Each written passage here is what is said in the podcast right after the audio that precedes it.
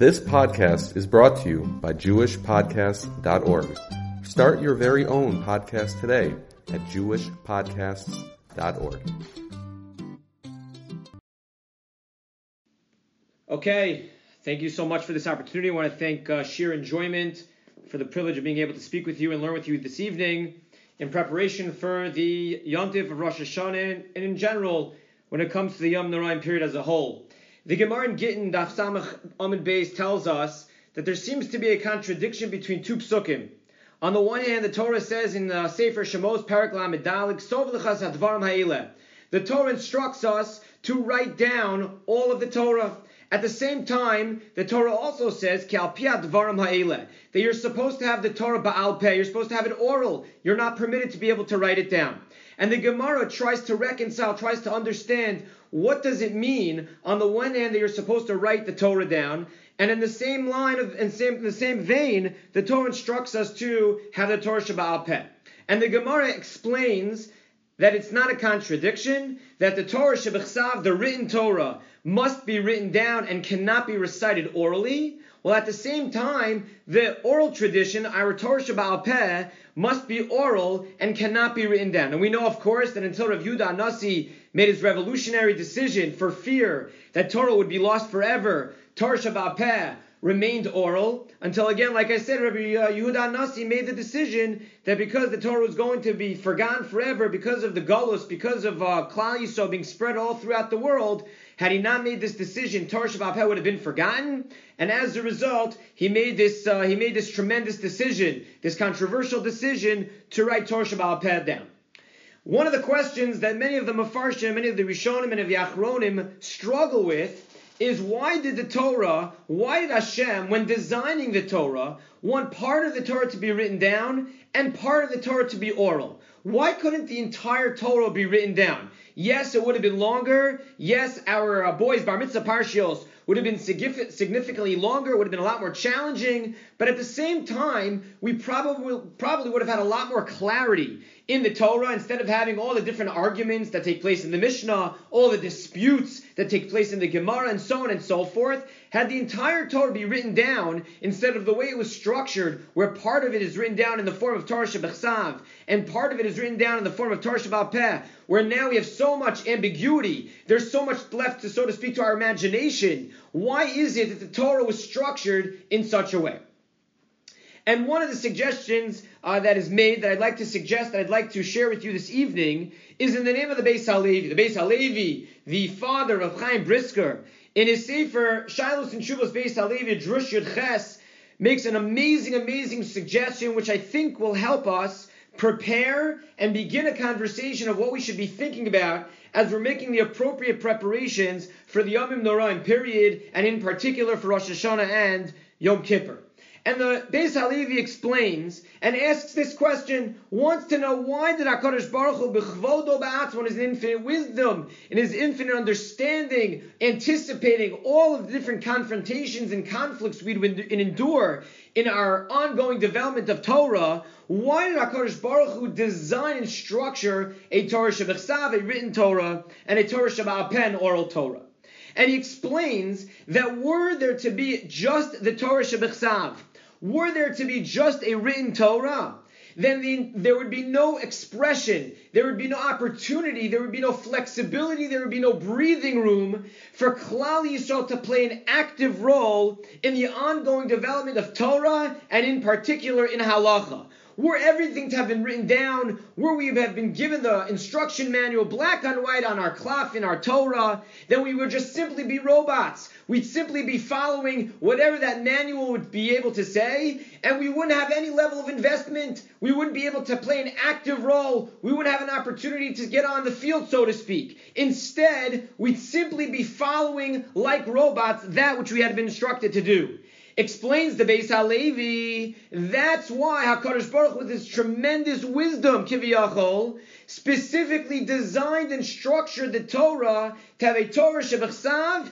and the Torah Shabbat Hashem said, I want Klal Yisrael to be invested. I want Klal Yisrael to be an active participant. I want Klal Yisrael to be involved. I understand that if a Klal Yisrael is going to be passionate, if Klal Yisrael is going to need to feel that they're in the game, so to speak, I have to be willing to relinquish some control of the development of halacha, of the development of Torah. As the Gemara tells us in Bava Metzia Lo Bashamayim HaKadosh Baruch Hu didn't want the Torah to be relegated to the heavens, to, for the for, for the malachim, for the angels. Rather, he wanted the Torah to be able to be something that was handed to the Jewish people and allow them to play an active role. In fact, says the Beis use a beautiful metaphor. He says that while the cloth for Torah Shabbat is the parchment that we see, when it comes to Torah Sheba'al Peh, Klal Yisrael is the parchment paper. Klal Yisrael is the cloth that Torah Sheba'al Peh is inscribed on.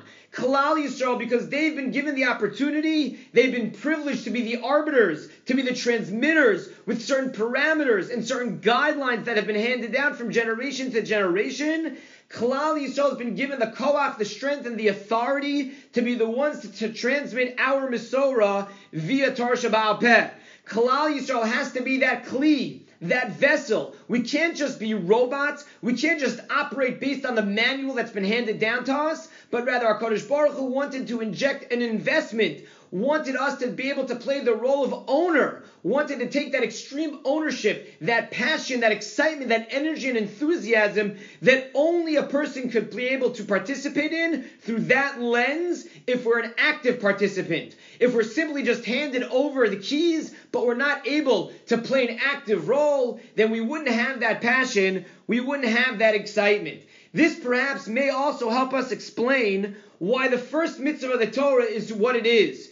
We all know that while there are three mitzvahs that are given to the Jewish people in Sefer Bereshis, the mitzvah of Pru'ervu, the mitzvah of Bris and the mitzvah of Gid those three mitzvahs ultimately that were incorporated into our 613, when they were given, they were given to individuals. However, the first mitzvah that the Jewish people received as a nation was actually prior to the receiving of the Torah in Parshas Bo the mitzvah of Kiddush HaChodesh, of Rosh Chodesh. Hashem says, HaChodesh Hazeh Lachem Chadashim.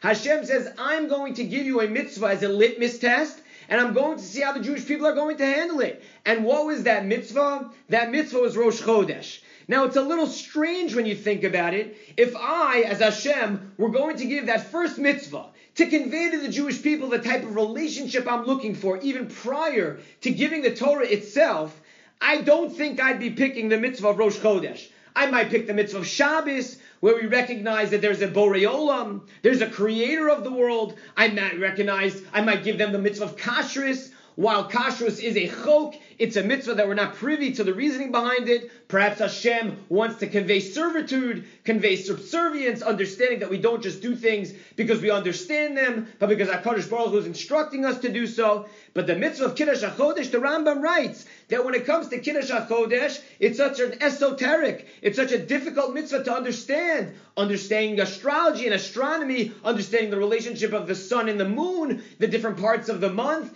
This is the mitzvah that HaKadosh Baruch Hu uses to introduce himself, to communicate, to convey to the Jewish people the type of relationship that he's looking for, seems to be very difficult.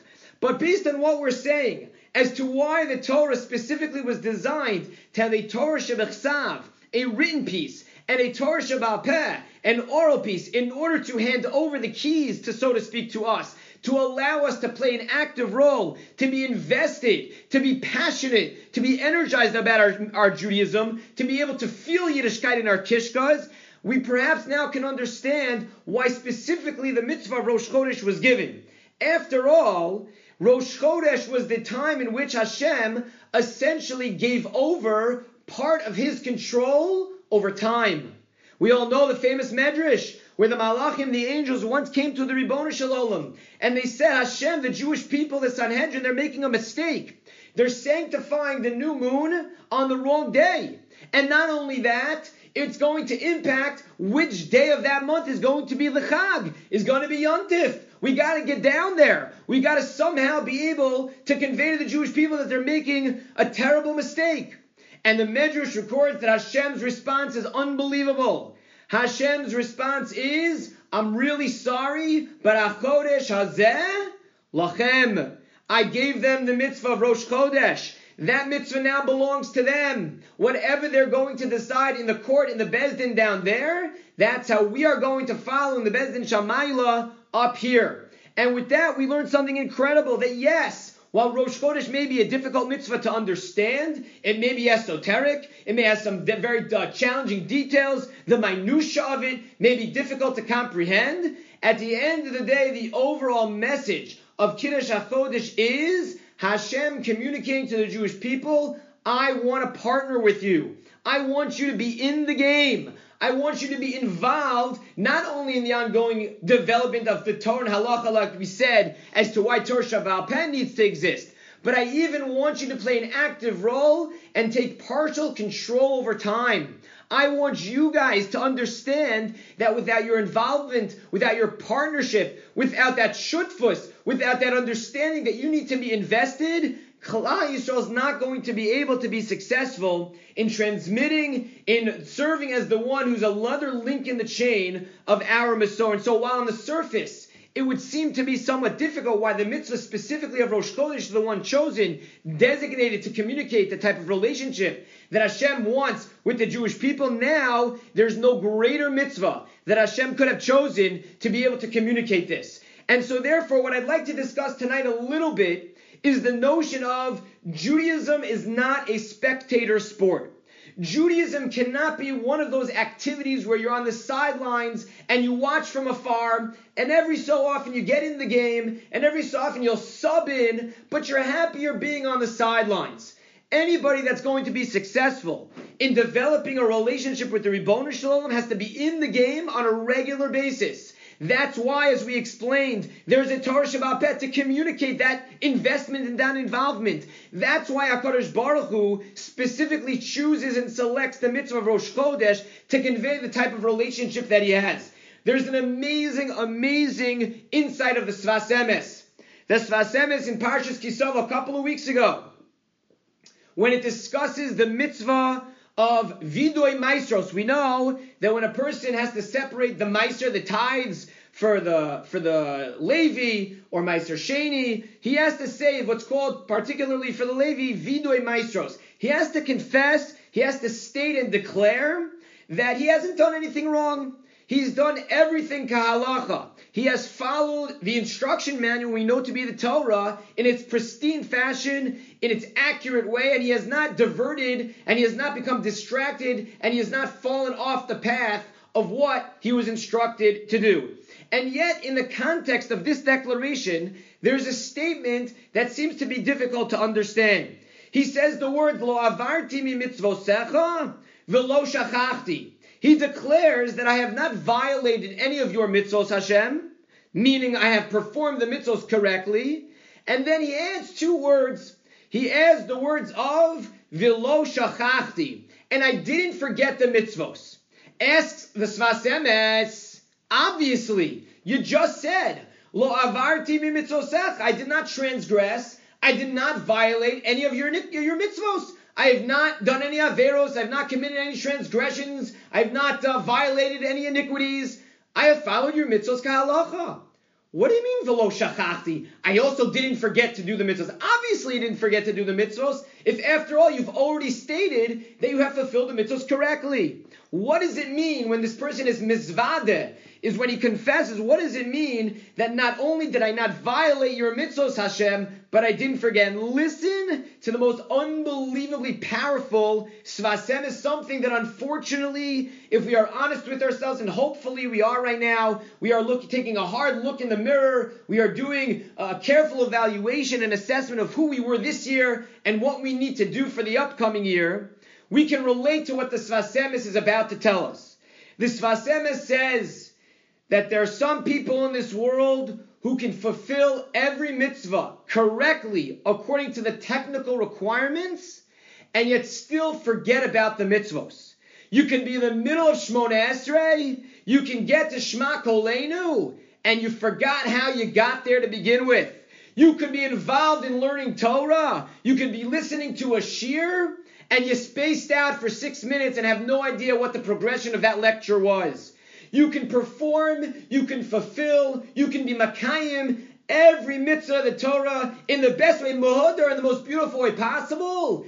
And yet, if you're a robot, if you're not invested, if you're not energized, you can forget about the fact that you're doing this mitzvah. Says the Sfas Emes that this person who's being misvadeh, this person who's confessing, this person who's declaring and stating to all that I didn't uh, violate any of your mitzvahs, meaning I fulfilled the mitzvahs, vilo and also I made sure to be excited. I made sure to be energized. I made sure to understand that the mitzvahs are not just some technical part of my life, that fulfillment of mitzvahs are not just something that I check a box off, but rather mitzvahs are a conduit. Mitzvahs are that bridge for me to be able to deepen my relationship with Hashem. I can't be laissez faire. I can't be apathetic. I can't be on the sidelines, but I've got to be a, a starting player in the game. I've got to play an active role if I want to get the most out of my relationship with Hashem. That says the, the Sfas Emes is what the Torah meant when it says, Lo avarti mi mitzvosecha, v'lo shachachti. David HaMelech writes, so famously in the kapitel in the paragraph Tehillim that we are reciting twice a day.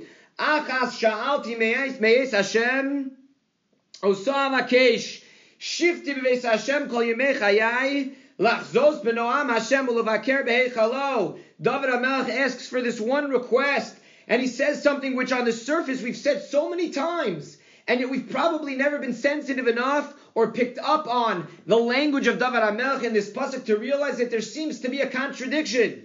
On the one hand, he makes the request to Hashem, Shifti b'veis Hashem kol yemei. I want to dwell. I want to reside. I want to be a permanent fixture in your house all the days of my life. Lachzos b'nom Hashem, to be able to see the delight, the pleasantries of Hashem. And yet David HaMelech adds two more words. And those two more words are the most troubling of this pasuk. He says the words ulevaker behechalo, and I want to be able to visit his sanctuary. Wait a second. Let's unpack this for a moment. Let's try to understand what does this pasuk mean. David HaMelech on the one hand says, I want to dwell in your house. That sounds like he wants to do something that's permanent. He wants to become a permanent fixture. He wants to be a resident in the house of Hashem. And yet at the same time, those last two words of the Pasuk say, Ulavaker I want to be a visitor in your sanctuary, Hashem. Well, David HaMelech, which one is it? Do you want to be permanent? Do you want to be a resident? Do you want to be living with HaKadosh Baruch Hu in his house? Or do you want to be able to visit his house? Which of these two things are you requesting? And I heard an unbelievable insight that speaks volumes about what we need to do and is in concert and is consistent with this theme that we're trying to, to study and learn and grow from together. And that is that, that David HaMelech says to Hashem, Hashem, I want to be able to be Zoche. I want to merit to be able to live in your house. But even while I'm living in your house, ulavaker b'heichalo, I still want to feel like a visitor. I still want to feel the newness. I want to feel that excitement. I want to feel that passion. Yes, I want to live with you, HaKadosh Baruch Hu. Yes, I want to be a permanent fixture in your house, Hashem. Yes, I want to be a resident, Ribono Shalom. But even when I become a resident, Ulevaker behechalo. I still want to be a visitor. I don't want Torah to become stale. I don't want to become desensitized. I don't want to feel robotic. I want to feel an investment. I want to feel an ownership. I want to feel the passion. I want to feel that enthusiasm. I want the exuberance of mitzvahs. I want the adrenaline pumping through my veins. That HaKadosh Baruch Hu is what I'm asking for. Ulevaker to be able to visit not as somebody who feels like it's rote and routine, but like I saw the new house again and it's so beautiful and I take notice of all the new dimensions and elements of the relationship that I can have with you. And so as we're entering into the Yomim Noraim season, it is so difficult at times to break from routine.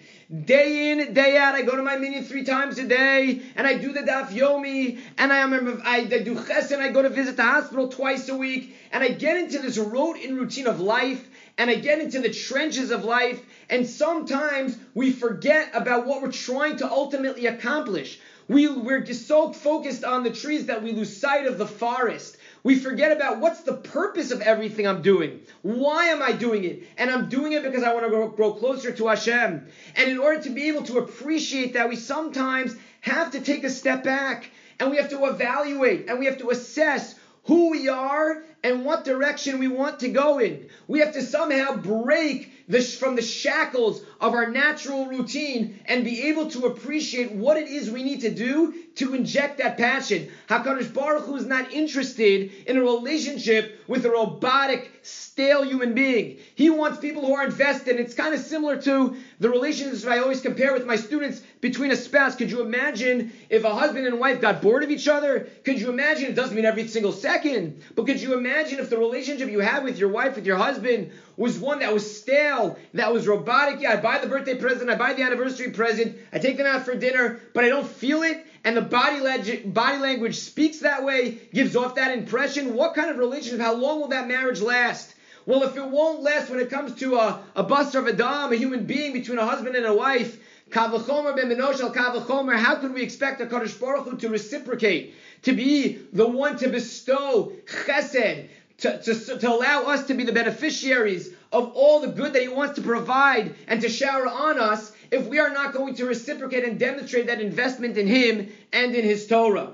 And so, as we prepare for the holiday, for the Yom Tov of uh, Rosh Hashanah and Yom Kippur, a time in which it's, it's designated to be able to break from routine. Let us look at our lives. Let us put various components and dimensions of our lives under the microscope. Let's see where we can tweak things. How can we inject that energy? How can we start to feel what we used to feel? How can we start to uh, be impassioned? How can we connect to the Shel Olam not just by checking the boxes off on the mitzvah chart, but by feeling the mitzvos and understanding that only through that feeling can we ultimately cement that relationship. So to review, we began with a contradiction that the Gemara in Gittin points out. On the one hand, you have to write the Torah down, and on the other hand, it has to be oral. Well, which is it? And the Gemara Gittin resolves this contradiction by telling us part of the Torah has to be written down, and it can't be Baal Peh orally. Part of the Torah has to be oral, and it can't be written down. The Beis Halevi says, why was it structured in such a way? Because HaKadosh Baruch Hu understood with this tremendous infinite Chachma wisdom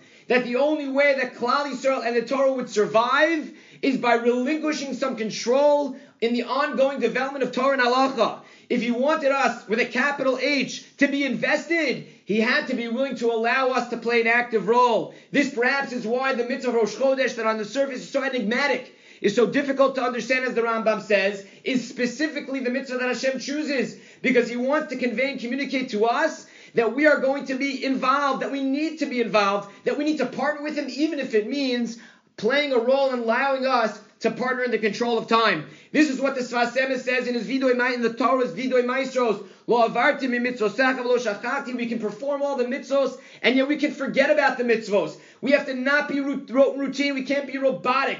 We have to feel mitzvos. We have to be passionate about mitzvos. We have to be enthusiastic about mitzvos. We have to feel the mitzvos if we want to cement, cement and concretize that relationship with Hashem. And finally, David HaMelech says, on the one hand, shifting Hashem, I want to be a permanent structure. Well, then why is he saying the words Levakir Be'echalo? Because even if you're going to be permanent, even if you're going to be a resident, you want to feel the relationship with Hashem is new. You want to have that rejuvenation. You want to have that renewal. You want to have that energy, that exuberance, that excitement. You want to feel like every day is a new opportunity to connect to HaKadosh Baruch Hu. And Hashem, if we take these lessons to heart, through the entire uh, message that we have been discussing that Judaism is not a spectator sport. Judaism and HaKadosh Baruch Hu expects us to get in the game, to play an active role, to lead by example, and to feel that passion. That in Mirza Hashem, we will be able to have a different type of relationship with HaKadosh Baruch Shalom. We will be able to feel a stronger connection. We'll feel that while we're demonstrating that investment in Him, He will please God demonstrate and reciprocate by having that investment in us